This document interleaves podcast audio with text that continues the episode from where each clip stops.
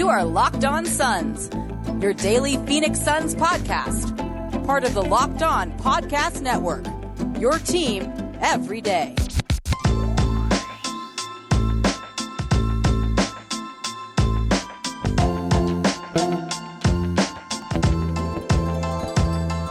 The statement I'm finally ready to make about this Suns team. Here on today's episode of Locked On Phoenix Suns, we are part of the Locked On Podcast Network, and I am your host, Brendan Clean. You can follow our show on Twitter and on Instagram at Locked On PHX Suns, and you can follow me on Twitter at Brendan Clean 14, coming to you just about an hour, two after the Suns' 124 to 121 loss to the Charlotte Hornets. I, as always, will bring you the big moments, the big stretches that defined this game. We'll look at the first quarter and the fourth quarter. Um, actually, the second quarter when the Hornets got a little bit back into this one, and then the fourth quarter when things went haywire and eventually ended with Charlotte getting a W. But uh, we'll also dive into some of the positives from the game. Don't want to leave those out. And then, of course, in the final segment, we will dive into. I have a new I have a new segment for you, and also a little bit on Mikal Bridges tonight and the breakout that maybe isn't getting appreciated enough. We'll have that to close the show, but let's dive into the stretches that defined this game. And as I said, the Suns uh, went up early pretty big, and then Charlotte already was creeping back in in the first quarter. Um, got it within four to close that, and the Suns were actually up 11 at one point in the first quarter, but then in the second quarter, they go up 16 points on a Cameron Johnson layup with about 6 oh well not not about exactly 602 remaining. I'm looking at the play by play here. Then what you had happen was Malik Monk went absolutely off and started making every jump shot in sight, started getting to the basket even. And uh, the Suns, who for two years now, I just have a probably because of their youth, have a team that when players get hot, they're usually a little bit slow to the realization that they need to check that player and maybe devote a little bit more defensive attention to those players than anyone else and to maybe overdo it if that's what it takes. So we saw Monk made a, a three to bring the, well, Rozier actually hit a, a jumper. Monk had just hit two free throws. So the score was already within 13. Monk actually gets it back within 10 with a three with five minutes to go, makes another jumper with four and a half. Uh, the next possession, another three, score the lead down to nine. A couple minutes later, a dunk, then another three with three minutes to go, brings the lead within six, gets to the free throw line again, and then another three pointer to bring the lead within four. That would be uh, the margin at the half uh, until a Rozier three brought it within one. So you just see, um, I feel like the Rozier stuff I don't remember being as dangerous. Yeah, Rozier was 3 of 11 from the field for just 10 points, so not something you need to worry about, right? But uh, Malik Monk, especially in that moment, like the overall numbers as he tends to be with how reliant he is on the jump shot, it doesn't get to the line, doesn't necessarily play make all that much. It's going to be feast or famine, and he's been playing better this year, but you need to pay attention to a player like that when he gets hot. And the Suns did not do that. Malik Monk finishes with 29 points to lead Charlotte and the game really swung there because that was an opportunity for the Suns to put it away completely. Good night, Hornets. This one's over. And they didn't do that. And I think that this Hornets team is really good. I was saying that on Twitter all day leading into it. This is not a team to be underestimated. They can put up points in a hurry when they are healthy. They are healthy now. Gordon Hayward had missed a bit of time. Cody Zeller missed a lot of games to start the season. LaMelo Ball is in the starting lineup now. So no Devonte Graham still, but apart from that, they are just about fully healthy. And so that's uh, it's an issue when you don't check the player that you need to, and they have so much talent and smarts and shooting on this team that it just can pile on in a hurry. And that's what we saw. The Suns only were up 67 to 61 heading into the half. And it really could have been over at that point. They're up 16. If they keep their foot on the gas, they can go up into this third quarter up 20, 25 points, and instead just up one. So that was clearly a defining stretch of the game. But I also wanted to get into the very, very, very end of things. Um, 551 remaining. Suns were down seven.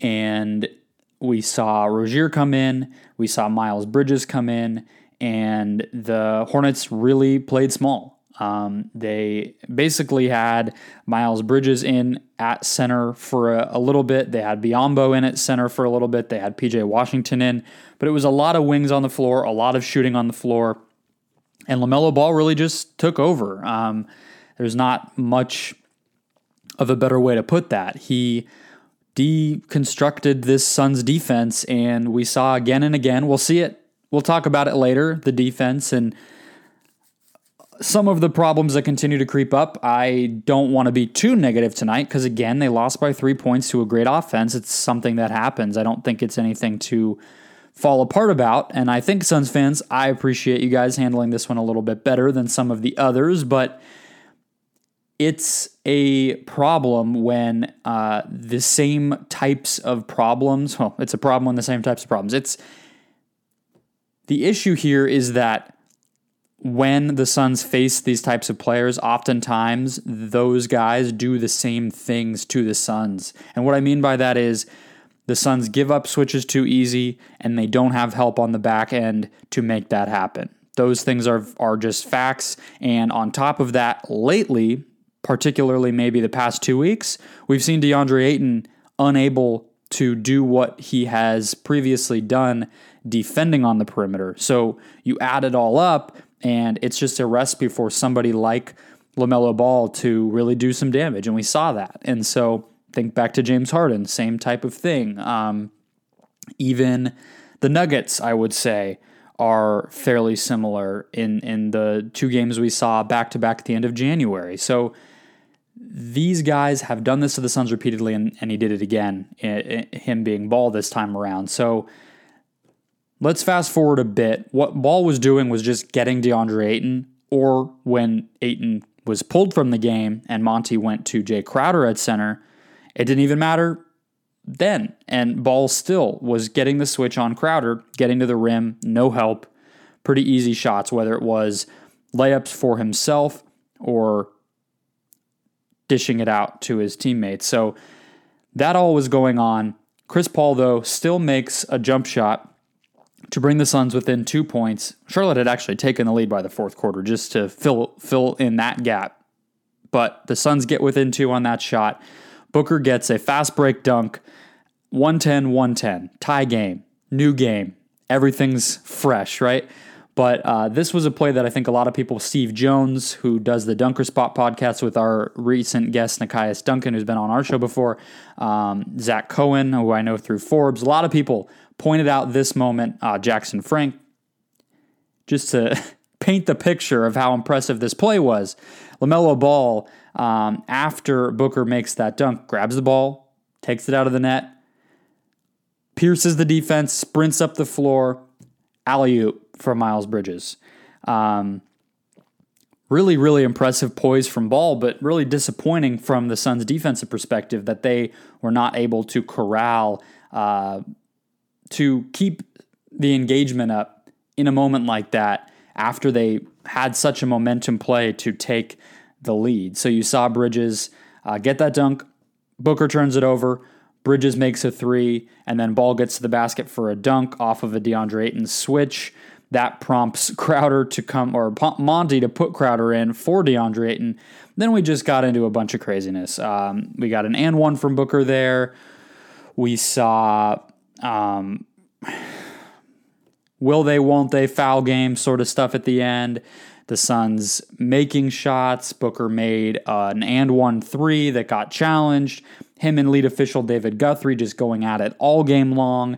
Mikal Bridges gets to the free throw line at one point when the Suns are in the bonus, and it's, you know, are they going to miss the free throw intentionally? He actually tries to make it, it misses. Then we have Chris Paul get to the line. He misses the second free throw. Dario Saric gets a hand on the ball, but it ends up being Suns' ball. So they're down three, 124, 121, 0.8 seconds left. Booker gets a decent look at it, and Gordon Hayward smacks him on the wrist, not called. And Chris Paul said it'll show up on the, the last two minutes report that the league releases from the referees. Uh, I have to agree. Devin Booker said all you have to do is look at the replay. Um, it's fairly obvious that that Hayward got a lot of arm there. Now you still have to make all three of those free throws to even get it to overtime, but considering what a clutch shot maker Booker is, you would expect that he would uh, at least have had a good shot at making all of those. And none of it happened because Hayward uh, was not called for that foul. Monty Williams' perspective, as you'd expect from a coach, they should never have been in that spot. And I think that second quarter stretch shows exactly that. If they put their, their foot on the gas there, end the game, they can be in a situation not unlike Portland on Monday where this the starters are on the bench the whole fourth quarter. But they let him back in. Malik Monk gets hot, and the rest is history. More on the positives from the game, but first, betonline.ag is the fastest and the easiest way to bet on all your favorite sports action. It makes sports more fun. It makes rooting for sports more fun. I think we all know that. So even though the Super Bowl is over, every night there's something. The NBA, college basketball, NHL, all in full swing, MLB not too far around the corner, even the Masters just about six weeks away or so. One of my favorite times of year, Jim Nantz, the whole nine. It's fun stuff. There's real time, updated odds and props on just about anything you can imagine in the sports world. So head over to Bet Online.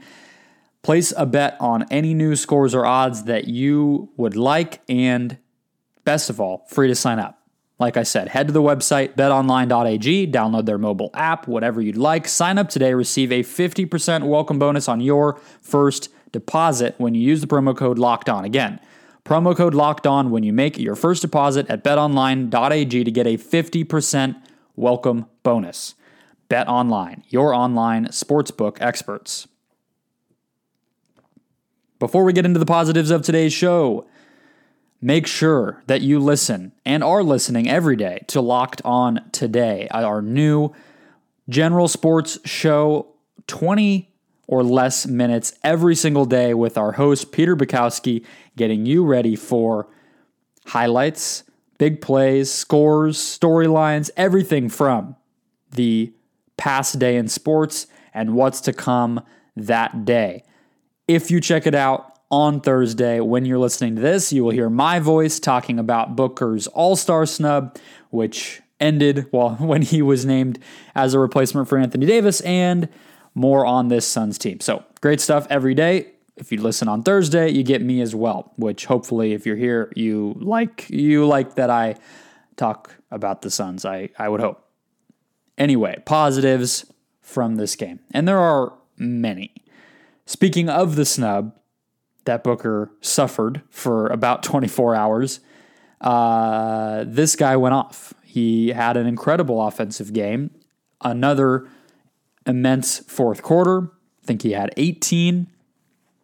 Was being defended uh, by a motley crew of guys. This is not a team that has a Booker stopper, so he was able to get going quickly early and ended with 33 points on 13 of 24 shooting, 4 of 10 from 3. Um, I will point out that he had five turnovers, and that's been not the case for quite a while at this point. Um, the turnover stuff seemed to have been solved, but the Hornets going small, I think. The end of the game where they're down and frustrated, I think he's pressing. He had an offensive foul at one point. Some little things that I don't think are some sky is falling indication, but at the same time uh, contributed to the mistake filled night that we saw from Phoenix. And so worth pointing out. But as I said, a, a, a huge positive. And uh, Booker's shot making just continues to be really, really impressive. He's getting his offense from everywhere on the floor right now. He's leaking out in transition. We saw a lot of those finishes tonight. That is one of the things I've been harping on all year. Just an easy way for him to get points, to get in rhythm, and all the rest. So uh, good stuff from from Devin Booker. I also wanted to highlight um, just the, I guess the I think Monty Williams maybe made some mistakes here, but I also think that we're seeing as the season goes along, and I think this team learns itself that the coaching staff is more eager and able to play the matchups, I think, more aggressively. Like we've been talking all season about how this team's entering every game legitimately trying to win and how that has impacted the decision making. Like, think to the Nets game where they're without Kyrie and Kevin Durant, and Monty still changes the starting lineup for what ended up just being a one off game, putting Jay Crowder in there. Like, that's an example of, of what I'm talking about here. And we saw it a lot tonight. And I think we'll get into some of the mistakes about the how the defense sort of collapsed a little bit and, and why that might have been the case. But at the same time, the the hustle, so to speak, is admirable here from the coaching staff where we can see a night where, you know, Cam Johnson has been lingering on the edge of the rotation for a bit. Not as if he's not going to play, but getting less minutes and a little bit of a lesser role. We know Monty Williams wants Cam Johnson to impact the game in more ways than just his shooting. And so when he doesn't do that, it becomes pretty hard to play him. And I think that's what we had seen for a bit. But Cam plays 30 minutes tonight because they need the shooting. They need to keep pace with the ridiculous Hornets offense. And so Cam Johnson's on the floor a lot. Um, we see Cam Payne, who just didn't have much effectiveness when he was on the floor. Yes, four assists, but not much scoring. And what they really need from him is to get into the paint and make stuff happen. He wasn't really doing that. Didn't really have much of a great game on Monday. So he played just 10 minutes, E'Twaun Moore, just 10 minutes. So even though Devin Booker had some foul trouble, which forced him to leave the court in the um, third quarter, it was still uh, just more size, more shooting, and they have the pieces to do that. And Monty Williams has the confidence in himself and his t- and his players to do stuff like that. So I I don't know if I'm putting it in a perfect way because tonight the results didn't necessarily match it, but I think there have been a lot of times where we have seen Monty play things conservatively, default to playing too big at times, which we did see for a, maybe a moment too long tonight with Dario and Ayton both in there, but he, he pivoted quickly. I think we're just seeing some of the old fashioned habits that maybe a lot of us have observed from Monty since he took over. Uh, r- running away a little bit and and fading away a little bit, where they are able to mix and match and and play to the moment, play to the opponent a little bit better. They're not trying so hard to build up guys at the end of the rotation, which we saw a lot last year, or develop rookies. Jalen Smith's not even in the state right now.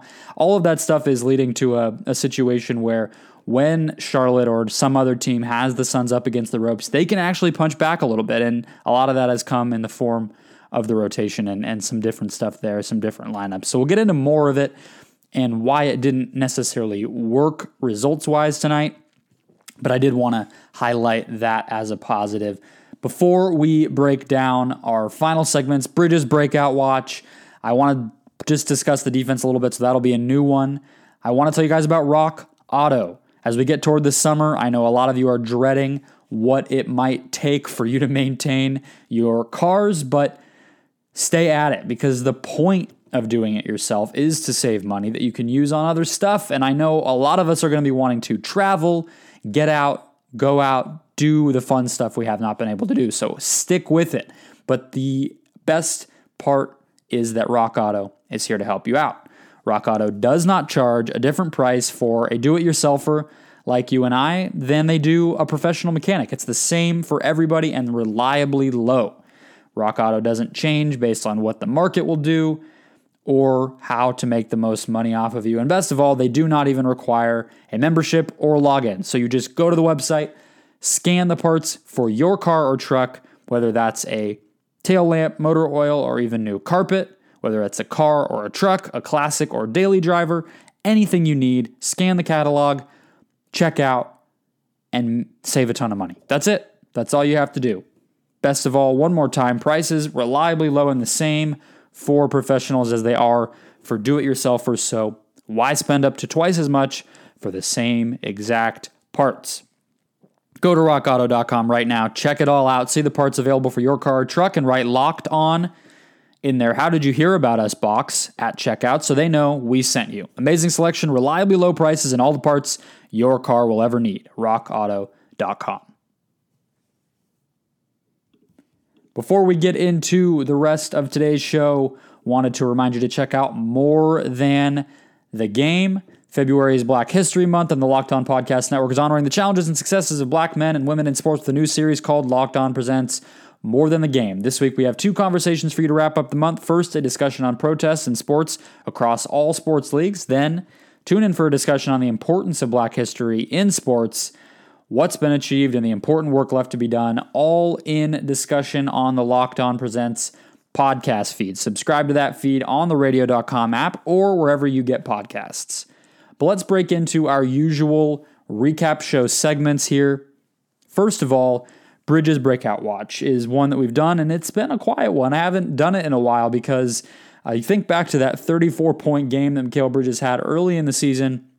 That feels like a distant memory right now. It's just not been as much of a focus of this offense while we've seen the Paul and Booker partnership blossom to have somebody like Bridges, or for that matter, even DeAndre Ayton. It's been basically Chris Paul, Devin Booker creating and three point shooting, and occasionally some finishes around the bucket for the likes of DeAndre Ayton or Dario Saric. So Mikal Bridges' scoring has been pretty quiet. 12 points tonight, 4 of 9 shooting from the field, 2 of 5 from 3.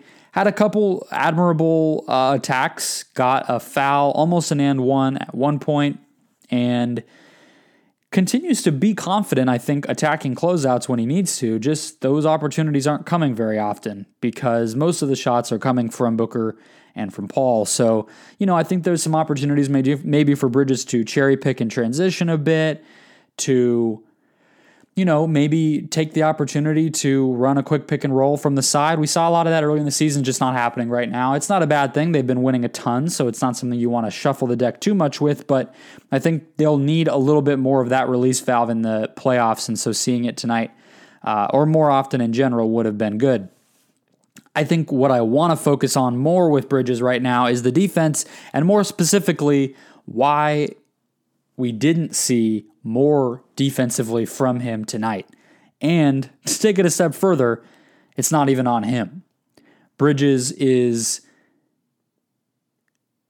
the best perimeter defender on this team, I think, without a doubt. But instead of him matching up on LaMelo Ball, and I get like it's hard to say that you should do that because Gordon Hayward, who I think Bridges spent most of his time on tonight, was right there as well. And if he made some more of his threes tonight, I think we'd be talking about him as the guy who really torched the Suns. He was 20 points on 17 shot attempts, but missed all five of his threes. So having Bridges on him, you know, you want that. But especially late in the game, and I was just talking about the versatility of the squad, um, you want to adjust. And Bridges probably needs to have been on ball in that moment because, particularly with what Ball was, how he was doing it, which was beating his guy off the dribble, not with explosive athleticism or any of that stuff, but just angles, quickness. He does have a good first step, but not, you know, like I don't know, Damian Lillard. It's it's not that type of thing. It's just his size and his mobility just help him get get past his, his man. If Bridges is out there, I think the result's different because A, I don't think they give up the switch quite so easily. And B, I don't think that uh, Bridges allows that penetration the same way that we saw Ayton or Crowder doing. And so that would have been something I, I just would have. Uh, it's not even that I think we should have. I just thought we would see Bridges do that. I mean, he just just defended Damian Lillard on Monday, who is far more explosive, and you would think would have been a far worse matchup for for Bridges, and and yet Lillard did was not very good for you know his standard, and so uh, that's that's it, it's a question to me of of why it, played out that way. I get that there were a lot of ways they could have beat you, but Hayward was just not much of a big factor in, in late in that game, whereas Ball was. So rather than going super small with Crowder at the five or any of the different variations that we saw, it just feels to me like it would have made a lot more sense to have Bridges uh, at the point of attack just late in that game, just to try something different. If it saves you a bucket or two, then that could be the difference in a three point game. Which brings me to the broader point the defense. And I want to just maybe call it like defensive film study, Suns defensive film study. I don't know. You guys can't see this, but I think I can walk you through a lot of what was going on, which is just mostly that the Suns continue to give up switches like they're, you know, free water at some sort of valley concert. These guys don't fight it at all.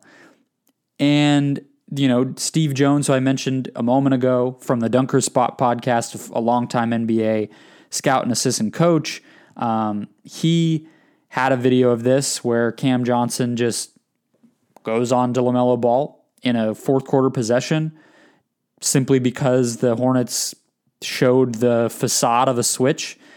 Johnson can't defend LaMelo Ball. I mean, that's not any knock on Cam Johnson. That's just far from the matchup that you want late in a game.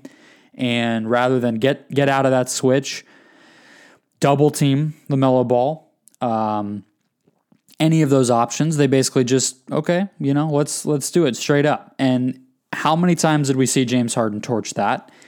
It's not only because the Suns just don't have a lot of guys who are capable in those matchups. It's not the death lineup warriors. The Suns are effective when they do things very specifically on defense. You know, even when they're switching, there's a, a way to do that that's effective. And late in clock, similarly sized guys. Yes, Cam is similarly sized to ball, so they did that one. Um, and make it a, an effort for the opposing team. Make ball work for that. Make him have to dribble out more time on the clock. Make him have to get out of position, dribble far away from the screen to really make the switch need to happen. The Suns just give him up. And worse than that, I mentioned in my recap of that Nets game that the most disappointing defensive possession for the Nets or for the Suns against the Nets, maybe more than anything, was the dunk that DeAndre Jordan had in that fourth quarter, if you guys remember. He was just in the dunker spot in that right block. Harden got into the defense, and Harden didn't even have to finish that play because Ayton wasn't in position at at the, the help spot, and Jordan just got a, a wide open dunk. And those are the plays. We saw another one um, from, I believe, Miles Bridges in this fourth quarter. He he got a dunk off of a similar play. And yeah, a lot of it this time was ball getting to the line or getting to the the bucket. I also think we saw a lot of dishing out for three pointers. A lot of that to me, like you look at the numbers overall, Charlotte was 36% from deep, but it felt like they made a lot of the lucky ones that they really needed, like Miles Bridges hitting a big three. That's something you probably live with. Uh, Terry Rozier hit one in that second quarter run that I was talking about. Even Ball hit a couple that were tough. Those were not dish and drive and kick, but those were still threes you can live with. So I wouldn't be sweating that. It's mostly that help at the rim that they just can't seem to get the hang of. And I think the thing I, I, I at the very beginning of the show that is where I'm coming down right now is they need a they need another option at the four spot. And Larry Nance is the obvious guy. I think every team in the league could be better if they had Larry Nance. He's just so, so good defensively, versatile, just about everything you would want. Smart passer, um, was leading the league in steals for a while. Like, that's probably a very tall order for the Suns to get a player like that. I, I don't anticipate that happening. They don't have a lot of assets to deal with. Thad Young, also going to be highly sought after. The, sh- the Bulls are actually making a playoff push right now as well. So they might not even be sellers. So um, I don't know what the solution is. It might not be something they can solve right now. And they're a really, really good team without it. But when you look at what happens on those possessions, it's DeAndre Ayton switched out on the perimeter, LaMelo Ball. I don't love the, the the process to get to that point as I just went over, but that's that's what they were giving up. That was the game plan. Monty said well, we went to switch everything. Later on, it was Crowder it is what it is. The issue is that who is there to help at the back line? And I'm not saying Kelly Oubre made the defense better. As the results show, they've been a better defense this year. He's not on the team anymore. But a player like that, who at least can make an athletic play at the rim to protect the rim, dissuade driving scorers, do something there, is so important to a defense and something the Suns just don't have. Even if it's Ayton out there, Crowder and Bridges. Bridges actually was doing a lot better with this early in the season. He actually was making some of those plays. He made another one tonight, getting a steal. He didn't even have to jump, he stripped the player. I think working on Bridges being in that position could be useful, but then you run into the problem of I was just making the argument that Bridges should have been defending ball, and he's out there on the perimeter a lot of the time, and that prevents him from getting um, at the rim to help. So it's a little bit of a, of a domino effect. If it's not Bridges, it's often Crowder, but Crowder's like six six or six seven, not long at all, not really much of a jumping, leaping type of athlete. So it doesn't have an obvious solution outside of getting a new player like that via trade. And there are some options. I think, fortunately, Jalen Smith projects as potentially a type of player who could do some of that, not this season, but in the future. So we'll have to see. Uh, but that's where I am. I, I think I've I've gotten there so many times. It was a thought that I had, and I think I talked about after the the loss to the Pelicans in January on TNT, that blowout loss, that very bizarre loss where they won pretty much every game on either side of it, but that one really stuck out. It was the same type of thing. When you have Ayton defending Zion Williamson, for instance, who's helping at the basket? They only have one rim protector on this entire team, and that is an issue. And it poses a problem when you're trying to switch, poses a problem even when you're trying to do drop coverage like the Suns normally do, because if Ayton's dropping and the guy beats him or has the angle on him, or maybe there's a cutter or whatever it is, who's there to to to help? Nobody. And and so the best teams that play that switching style or that drop style tend to have great help defense. And right now the Suns just uh, are are slipping up in that regard. We've seen a lot of it, and if Bridges and Crowder can just get back to what they're normally doing, maybe we don't talk about it anymore. Maybe it's just a matter of failing a couple times against Brooklyn, against Charlotte to make it work. Who knows? But it's a need and it's either a need of adjustments internally or a player from outside the organization. And tonight, I'm just definitively saying it. I'm not going to beat around the bush or wonder or think that's what this team needs. And we'll see if they can if they can do that.